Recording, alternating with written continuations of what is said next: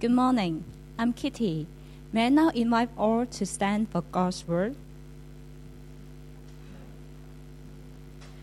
The reading for today is Acts chapter 8, verse 26 to 40. Philip and the Ethiopian. Now an angel of the Lord said to Philip, Go south to the road, the desert road, that goes down from Jerusalem to Gaza. So he started out, and on his way he met an Ethiopian eunuch an important official in charge of all the treasury of Candace, queen of the Ethiopians. This man had gone to Jerusalem to worship, and on his way home was sitting in his chariot, reading the book of Isaiah the prophet. The Spirit told Philip, Go to that chariot and stay near it. Then Philip ran up to the chariot and heard the man reading Isaiah the prophet. Do you understand what you are reading? Philip asked. How can I, he said, unless someone explains it to me? So he invited Philip to come up and sit with him. The eunuch was reading this passage of scripture. He was led like a sheep to the slaughter, and as a lamb before the shearer is silent so he did not open his mouth. In his humiliation, he was deprived of justice. Who can speak of his descendants? For his life was taken from the earth. The eunuch asked Philip, Tell me, please, who is the prophet talking about? Himself or someone else? Then Philip began with that very passage of Scripture and told him the good news about Jesus. As they traveled along the road, they came to some water, and the eunuch said, Look, here is water. Why shouldn't I be baptized? And he gave orders to stop the chariot. Then both Philip and the eunuch went down into the water, and Philip baptized him. When they came up out of the water, the Spirit of the Lord suddenly took Philip away, and the eunuch did not see him again, but went on his way rejoicing. Philip, however, appeared at Azotus and traveled about, preaching the gospel in all the towns until he reached Caesarea. This is the reading of God's word. Please have your seat. Amen. Thank you, Kitty. Thank you so much. Precious Heavenly Father, as we come to your word this morning, Lord, you are the God that is at work in our lives. And you are also the God who is pursuing us to have a relationship with us. A relationship that's a love relationship, that is real and personal.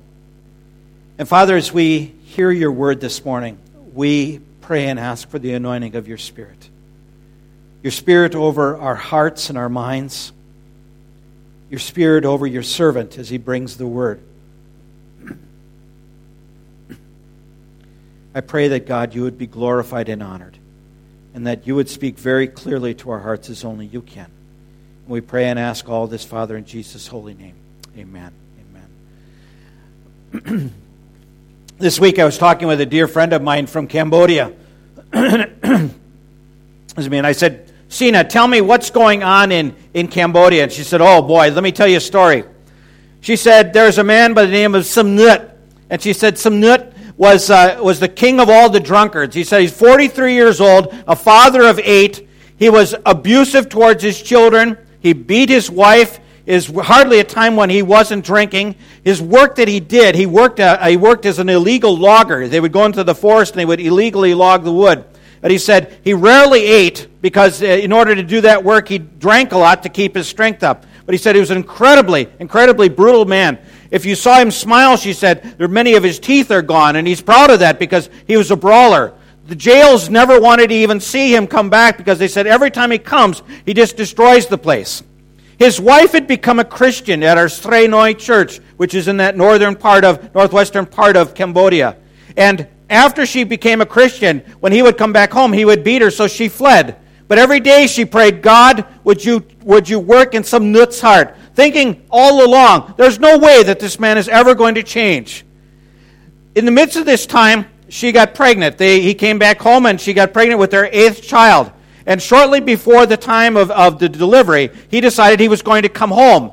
And just as he's getting ready to come home for the birth, there was a terrible storm out in the forest. All these men, there were eight men in a tent. And they said the storm was raging around, the wind was blowing, the tree branches were coming down, trees were coming down. And Samnut, he said, to, he said, I prayed, he said, when I prayed, he said, God, the God of my wife, the one who my wife says is powerful, she said, if you're powerful, would you stop the storm? And he said, The storm didn't stop. But he said, finally, when the storm was over, he said, there were trees all around our tent. But he said, our tent was standing. And he said, I knew, I knew that God had done something. He said, so he went home. His wife gave birth to their eighth child, and he still continued to be abusive. He still continued to beat his wife. And so finally, one Sunday, she's getting ready to go to church, and he said, I'm going to come along with you. And she went, she went ahead of him. And Pastor D, the pastor of our Srei Noi church, saw him coming up from behind. And he said, What do you want? He said, You're drunk. And he says, I want to receive the Jesus that my wife has in her heart. He's all powerful.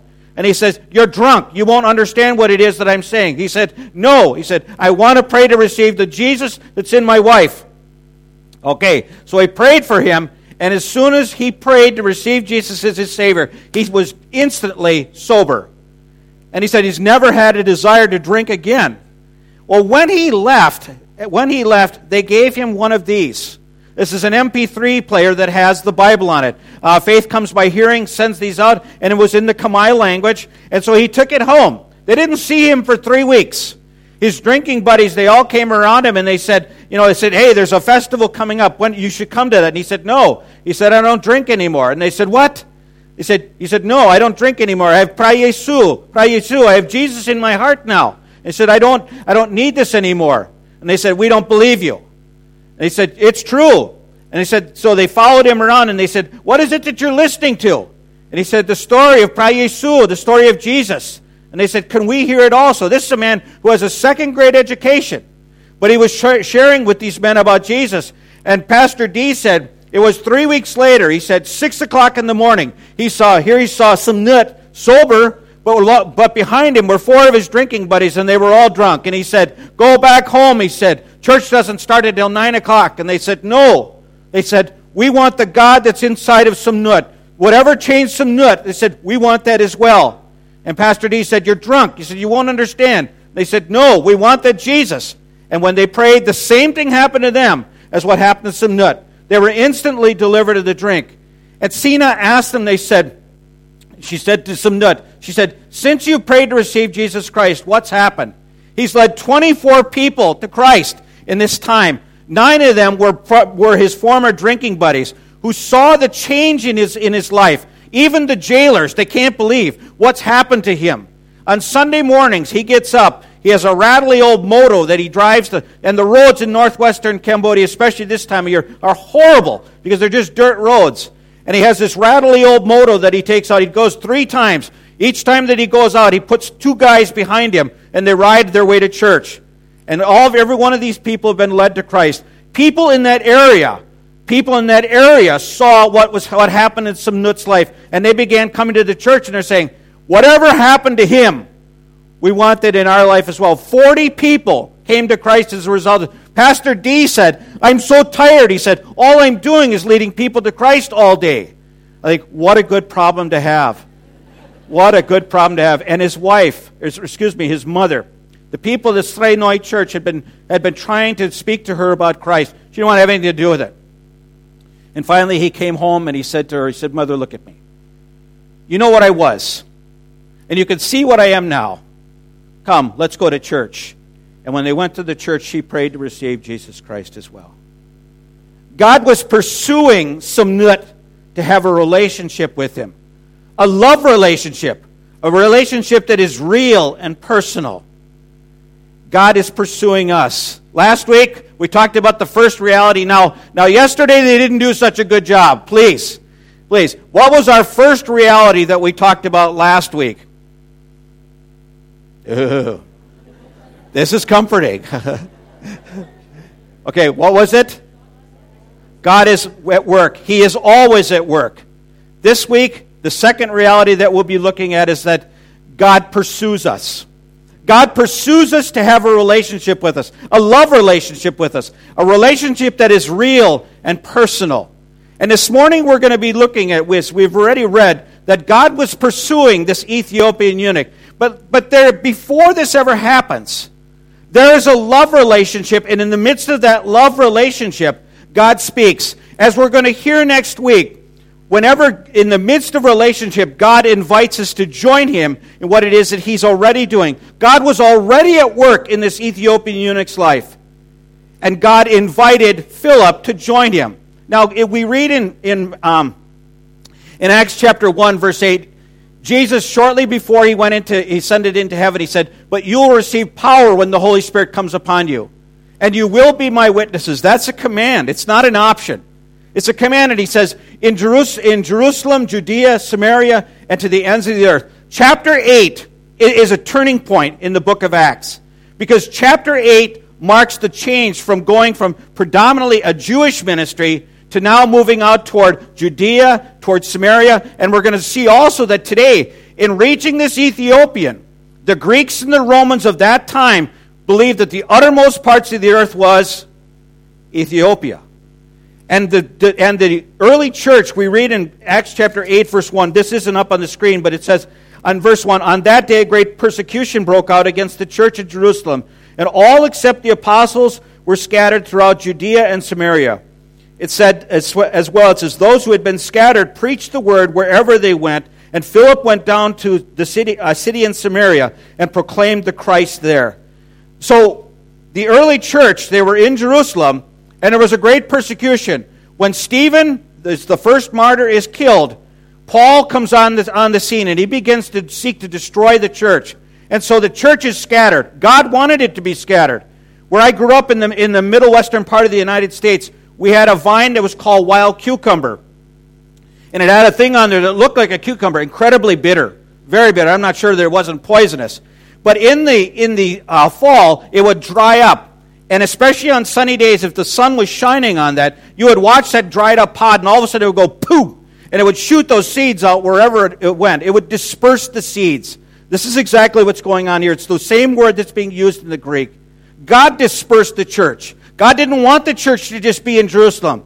God desired for his church to spread out and to take the gospel. And wherever they go, they go to Judea, they go to, they go to Samaria. And what we know about Samaria is this Jews and Samaritans did not get along. They hated one another. In fact, we have a map of Samaria here. I say, and the map of Samaria, you can see that it's north of, of, of Jerusalem, about 104 kilometers for this. Uh, for those of you who are American, that's about 64, 64 miles from there. Jews would go out of their way to go around Samaria. But now we see the gospel changing not only people, but the desires of their hearts, and they reach out and they go into Samaria. Uh, Philip has got a thriving ministry. You can read the first part of chapter 8. He's got a thriving ministry.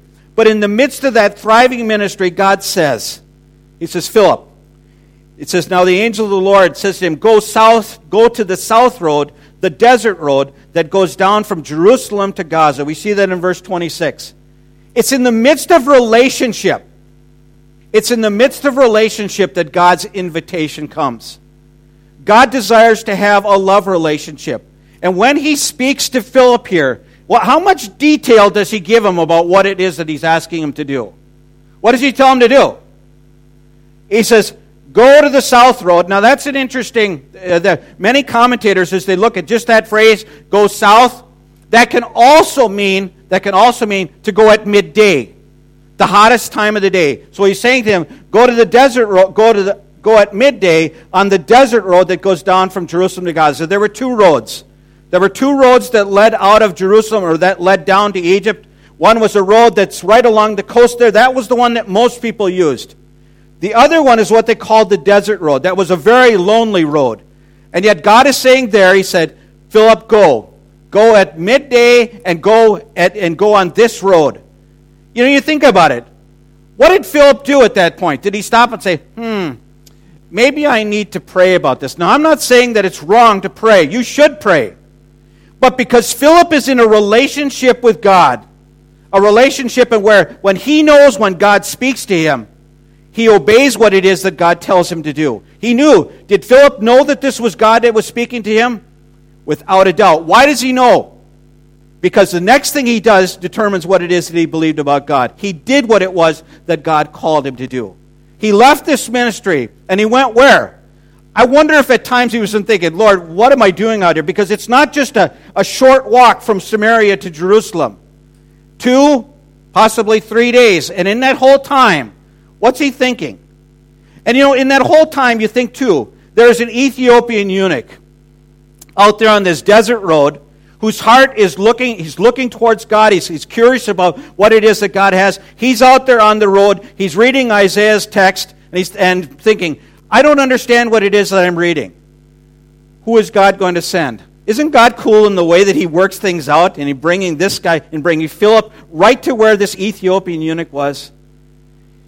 You know, when we talk about a relationship with God, one of the signs that we love God, one of the signs that we love God is obedience to him. John chapter 14 verse 21 says whoever has my commands and obeys them he is the one who loves me.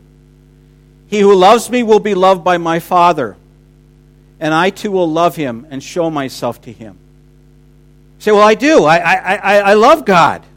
Okay, I'm going to I'm going to ask a couple questions. I love you, but I'm going to ask a couple questions. So, if John 14, 21 is correct, which it is, one of the signs that we love God is obedience towards Him. How are you doing with the things that God is asking you to do right now? I, I don't know what that may be. Maybe God has said to you, you know, you, have got a really critical heart right now. You're, you're critical about everything. I mean, you see everything as the glass is half empty. Everything, you've got criticism about everything. I need you to be thankful. Maybe God is saying, you know, you're hanging out with these people and they're dragging you down. I need you to find some better friends. In fact, there's somebody here that I'd like you to meet. Maybe God would be saying, you know, with your business, it's all about your business, and your, your family is taking the back burner. Your family is taking second, second place. Or maybe God would be saying, you know, the things that I hear coming out of your mouth, they don't, they don't glorify me. And, and the, the, the, list goes on. But the, where it comes down to is are we being obedient with what it is that God is telling us to do right now? You say, well, I just, I, I have trouble. Pastor, I just have trouble with my, you know, saying, not being critical. It's just, uh, this is the home that I grew up in. I just have trouble, you know, uh, uh, you know, with my business. I mean, I, I, grew up in a home where my dad, I mean, it was all, all about our business, you know, from sun up to sun down. And he said, I just, I'm, I'm sorry, you know, maybe at some point I'm going to have some time for my family, but right now it's, it's about the business. Pastor, I just have trouble. I mean, I get around these people and they start to gossip, and I just, I, I you know, I, I, just find myself joining in. Um, if you have an obedience problem, it, it, if you have a problem like it, it's not an obedience problem, it, it's a love problem. If you're having trouble doing the things that God is calling you to do, it's, it's not an obedience problem, it's a love problem. Because if we truly love God, and now, now folks, I'm, I'm here with you. I'm not standing, uh, the reason I stand down here is because I'm just the same as you. There are issues and things that have been preparing this sermon that God's been speaking to my heart about too. I'm not perfect by any means. But there are places where in which we need to work on. And what are we doing with those things that, that right now God would be saying, you know, I need you to work on that? Because here's the thing, too if you're to stand before God and He were to ask you to say, how do you, how do you see your relationship with me? Can you say with all the honesty of your heart that, that I love you with all my heart, with all my mind, with all my soul, and with all my strength? Can we say that as we stand before God this morning that I love you with all my heart, with all my mind, with all my soul, and with all my strength? And you know, as I was preparing this part of the message, there were things that God spoke directly to my heart. And you know, the, the danger is that we look at this and we say one of two things. We say, oh, I, I, can't made up in any one of those, so why bother? Okay, don't, don't go that way. And the other one is, well, I'm okay in, in three of those areas. It's okay if I'm not, it's all right if I'm not okay in this other area. Um, it, it's not. But here's one of the dangers that we think, well, I'll just work on all of them at one time. I really think that God says, you know, think about it. One of the things I longed for when I went back to the States was, was steak. Where we, where we lived in, in Montana, the western part, the cowboy part of the United States, when we lived there, it was beef country. And when you go out for a steak, you get a steak. You know, a steak, a big steak. And I was looking forward to it. Never got that while I was back there. I talked to my son. I said, All this meat we gave you, and you don't give us a steak. As you know, you look at a steak, especially the ones they have in Montana, they're a good sized steak. You don't eat that whole steak in one bite, you cut it up. And it's the same with, with this here, I really believe. Where God looks at our heart and He says, Do you love me with all of your mind? You know, I see you putting stuff into your mind that you don't love me. How about with all of your strength? Where's your strength? Where's the bulk of your strength going? Is it towards those things that I'm calling you to, or is the bulk of your strength going to what it is that you desire? He says, Do you love me? And you begin with those areas. You cut the steak up but you begin someplace. You begin, don't look at it and say, huh, it's hopeless. I can do all things through Christ who strengthens me. And God would be saying, He would be saying, Do you love me? Do you love me? You say, Well, what's the big deal with this? I mean, isn't it okay that I'm, I'm not okay in a couple of areas of my life? Here's the big deal with this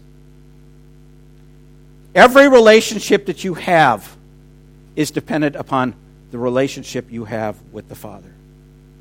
If that relationship isn't in, in the right place, every other relationship you have is going to be affected by it.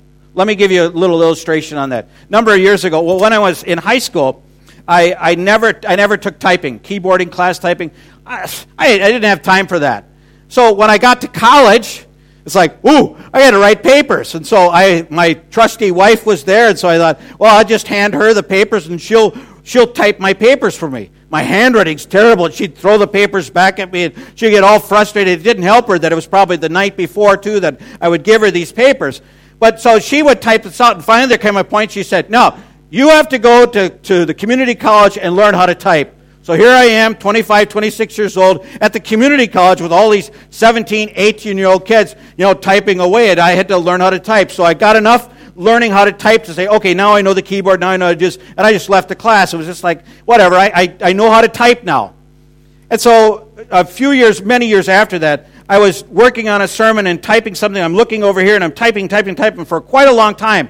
Then I looked over at the screen. It was like, it was just gibberish. It was like, ah, all this time I spent typing on this, and it was, I looked down at my hands, and they were one, one thing over. And it's like, ah, what did it matter? It mattered a great deal. And you think in our lives, what does it matter if I'm only off just a little bit over here? It matters a lot. Because if your relationship isn't right with God, every other relationship you have is going to be affected by that. And God pursues you. You may say, Well, I'm already a Christian. Great. God isn't done with you. See, God wasn't done with Philip. I really believe that's part of why God says to Philip, could he have gotten somebody from Jerusalem to go down? Absolutely.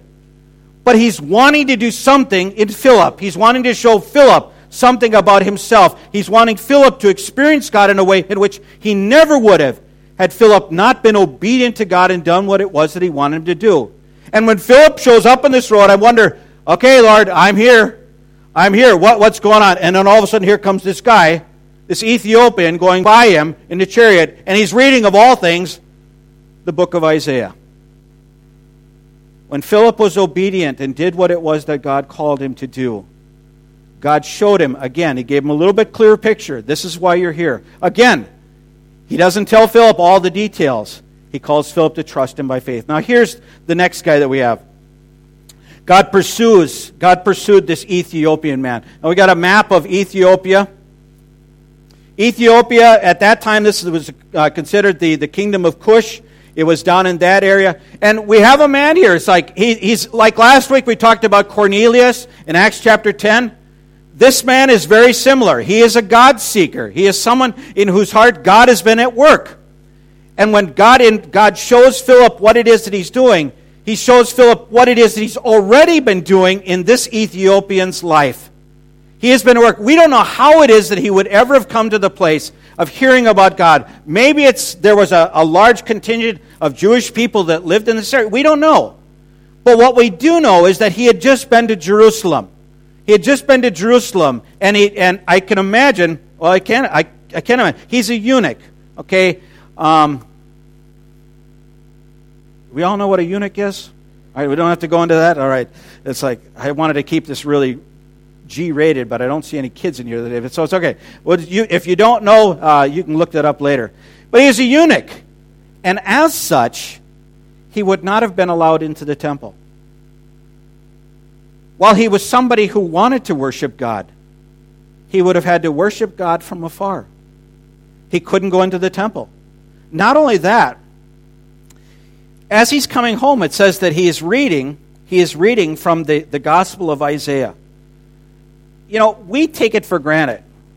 We have a Bible, and, yesterday, as I was preparing uh, for the Filipino service, I went to my uh, up on my desk, and I have five or six Bibles. This is my preaching Bible that I that I bring down and bring uh, bring into service. When we came here from the states, I left probably seven or eight other Bibles in the states. They're sitting in a box. We have Bibles all over the place, but in this day, they didn't have that. The fact that he's got a scroll, that he has a, the scroll of Isaiah, that would have been extremely expensive. That's all hand copied. And he's reading this, this gospel, or reading the, the book of Isaiah, and he's reading it out loud. That's very common practice for what they've done, what they would do at that time. And God says to Philip, what? Go and stand next to that, go and stand next to that um, chariot. And when he does, he hears what? He hears him reading. Reading, and, he's, and he says to him, Do you understand what it is that you're reading? Philip does something that's really important. He asks a good question, he asks a probing question. It's so important as we deal with people, as God puts people in our path, that we listen. That we listen to what it is that people are saying. Uh, when we were first dating, my wife and I, uh, she, she said to me, um, You know what your favorite subject is? Oh, I jumped right into it. I said, No, what is it? She goes, It's you. It's all you ever talk about. Yeah. How many of us have been in that, that, that situation? Yeah, yeah. Where we're with somebody and it's, you don't say much. Okay, can I, can I encourage us? Encourage us as God, as God followers that when we are in conversation with, it doesn't matter if it's with a non Christian or with a Christian, that we take the time to listen and not just take the time to listen, but take the time to ask good questions. When you're leaving church and you're having lunch with somebody, instead of always focusing on the job, maybe say, Hey, what'd you get out of the message today? Oh, I got nothing out of it. I got a good night's sleep out of that message. I don't know. But ask them, so what, what did you get out of that message? What did you think about when Pastor Joel said this? Now, this is an invitation to roast Pastor Joel every Sunday morning. But asking those questions or asking somebody, hey, what do you sense? Somebody comes to you and they're talking about something that's going on in their life. Their marriage is, is in trouble, or there's trouble in work, or there's something going on financially. Asking just simply the question so, what do you think God might be doing in the midst of this situation? But taking the time to ask good questions, penetrating questions, probing questions. Because what Philip finds out is that God is doing what only God can do. I got five things here that that only God can do. God did in this man's life what only he, only he can do. He is the only one that can draw people to himself. He put within this, this man's heart a desire to follow after God. He's the only one that can do that. Again, remember we talked about, about a while back how can we know when it is that God is at work in somebody's life? We read in Romans chapter 3 verse 10, there is none righteous, no not one. There's none that seeks after God. So when somebody comes up to you and they're talking about the Bible, they're talking about church, they're talking about prayer, they're talking about where you go to church, your antenna should go up at that point because that's God at work in their lives. Because we know that left to our own devices, we won't seek God. We won't talk about those things. But God was at work in this man's life. And when God introduces Philip to what it is that he's doing, it's he introduces Philip to what it is he's already been doing. God is always at work, and when he invites us, it is to invite us to join him in what he's already been doing. He's been at work in this Ethiopian's life. He's the only one that can draw people to himself. The second one, he is the only one that can cause people to seek him.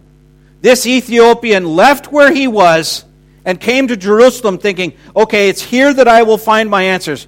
But he can't go into the temple and he can't understand God's word. He's reading it, but he can't understand it. The third one, he is the only one that can reveal spiritual truth. And I'm going to stop there. There's two more. You have them on your list. He's the only one that can reveal spiritual truth. As Philip walks up to, up to the, as he comes up to the chariot, he says, Do you understand what it is that you're reading? And he says, How can I? How can I understand unless somebody shows me? And he invited Philip to come up into the chariot. We read in Romans chapter 10, verses 12 to 15. There's no difference between Jew and Gentile. The same Lord is Lord of all and richly blesses all who call on him. For everyone who calls in the name of the Lord will be saved. But how then can they call in the one they have not believed in? And how can they believe in the one whom they've not heard? And how can they hear without somebody preaching to them?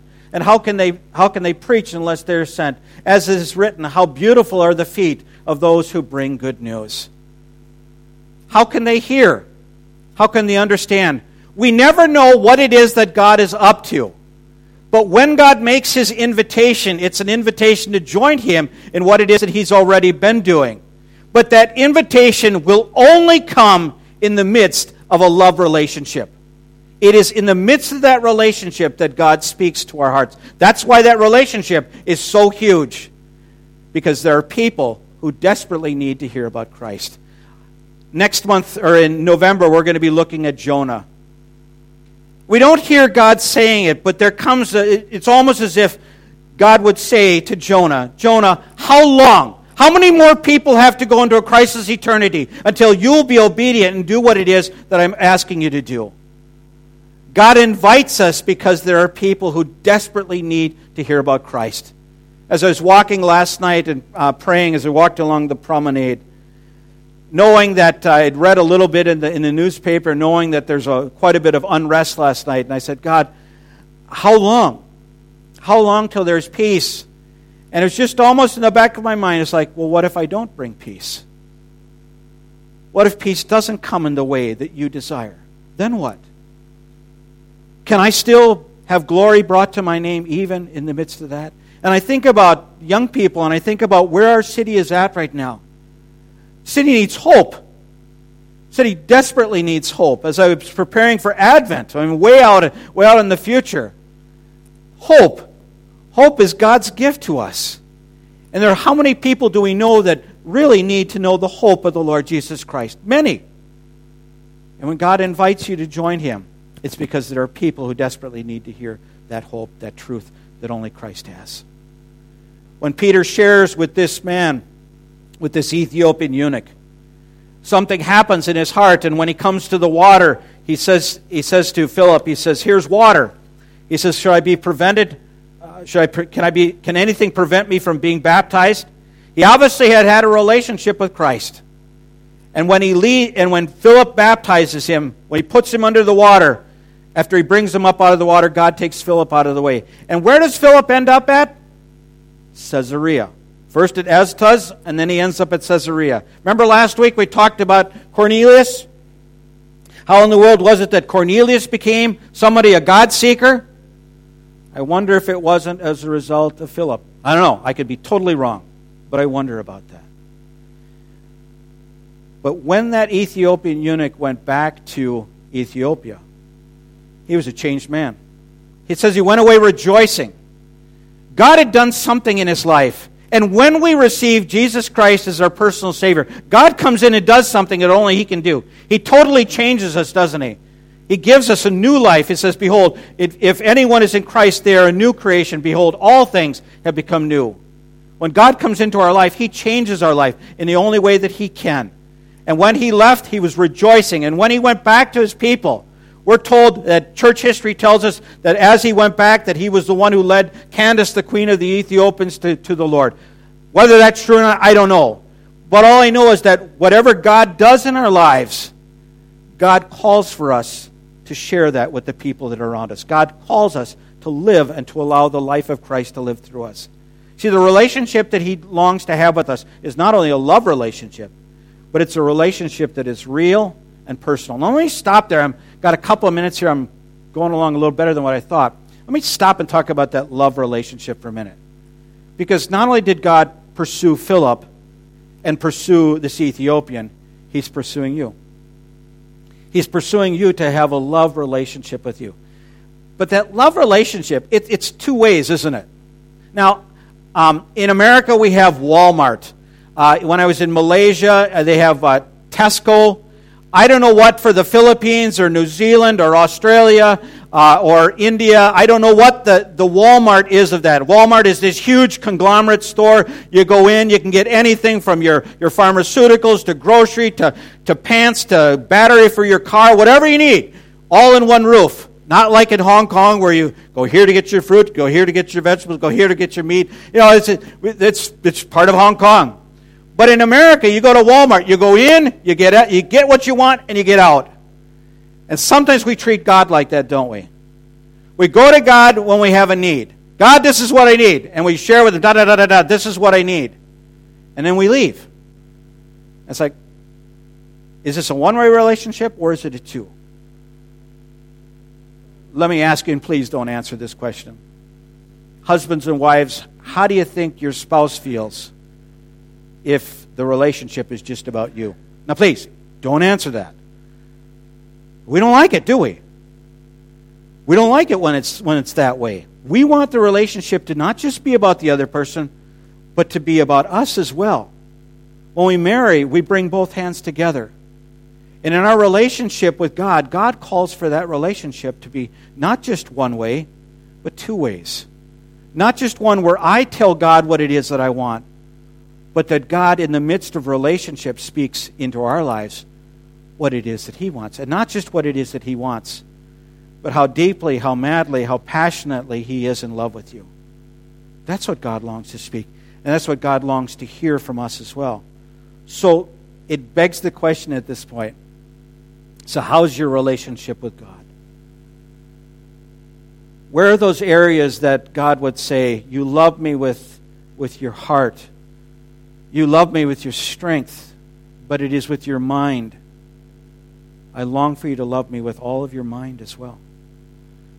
Where would it be that God would say, You, you have a relationship with me, but it is a one way relationship? I long to speak truth. I long to speak and tell you how deeply I love you.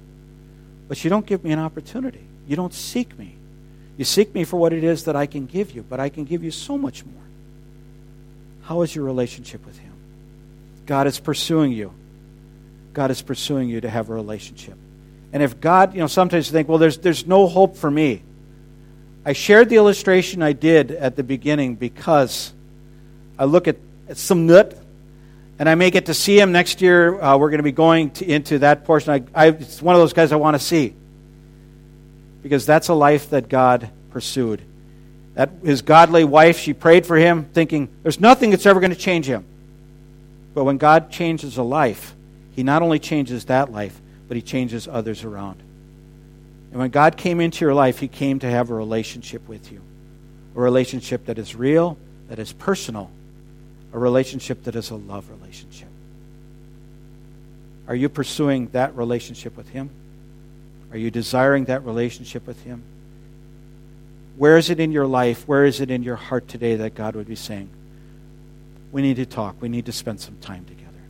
Whatever that may be, if there are things that need to be put aside today to be able to spend some time with God, do that. Do that because God is longing to work in our hearts and our lives and through our lives, as we will hear next week. Because the third reality next week is that God invites us to join Him in what it is that He's already doing. But that invitation comes only in the midst of a relationship with Him. Amen? Amen. Amen. Why don't you stand with me as we close this service this morning? Precious Heavenly Father, we thank you again for the truth of the Word. That you went out of your way. Two weeks in a row, we've, we've seen the way in which you've gone out of your way to bring the truth to a God seeker to bring the truth literally to the uttermost parts of the earth, and then to send somebody back, to send somebody back with the truth. And Father, you were mu- as much at work in Philip's life as what you were in this eunuch's life, as what you are in our lives. And Lord, you long for that relationship.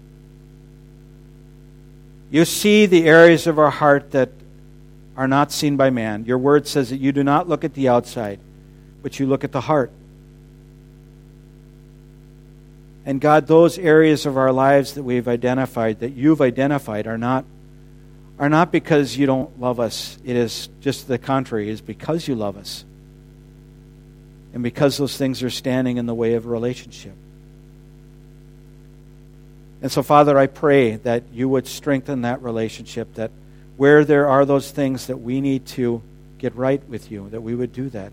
And Lord, there are those things as well that you've called us to do, that you're waiting on us to do.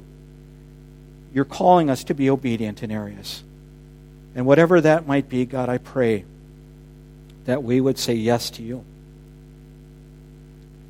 Lord, you see where we're at as a city, you see where we are at as a people. It gets hard to see the news, to see what's going on, and yet, God, I know, I know that you are in the midst of this. I don't understand this. But God, I choose to pray and ask you to, to reveal your hand in a very powerful way. There's so many need, need your hope. And I pray that God, in the midst of all of this unrest, would you pour out your Spirit? And would you bring about revival? So many times we don't need you. We have everything that is we need. But God, would you bring us to the end of ourselves as a, as a city to where we realize that we desperately need you? Heavenly Father, I pray the blessing of your hand over this precious, precious congregation. You know their needs, you know what's going on in their lives. You are the only one that can meet the needs that are deep in their hearts. And so I ask in the name of the Father, in the name of the Son, and in the name of the Holy Spirit that, Lord, you would meet us you administer in a very precious and powerful way in the midst of relationships between husband and wife and uh, parents and children, employers and, and workers, whatever other relationships are here. God, I pray in the name of Jesus for your hand to work in the midst of them. And I pray, God, for the peace of the Lord Jesus Christ to guard our hearts and our minds in Christ Jesus. I pray all this, Father, in the name of the Father, in the name of the Son, and in the name of the Holy Spirit. Amen. Amen. May the grace and the peace and the pursuing love be yours this week. May your relationship with Him grow deep and may it go close. May your relationship with God be known as a two way relationship with Him. In the name of our precious Lord Jesus, I pray this. Amen. Have a great week. Lord bless you.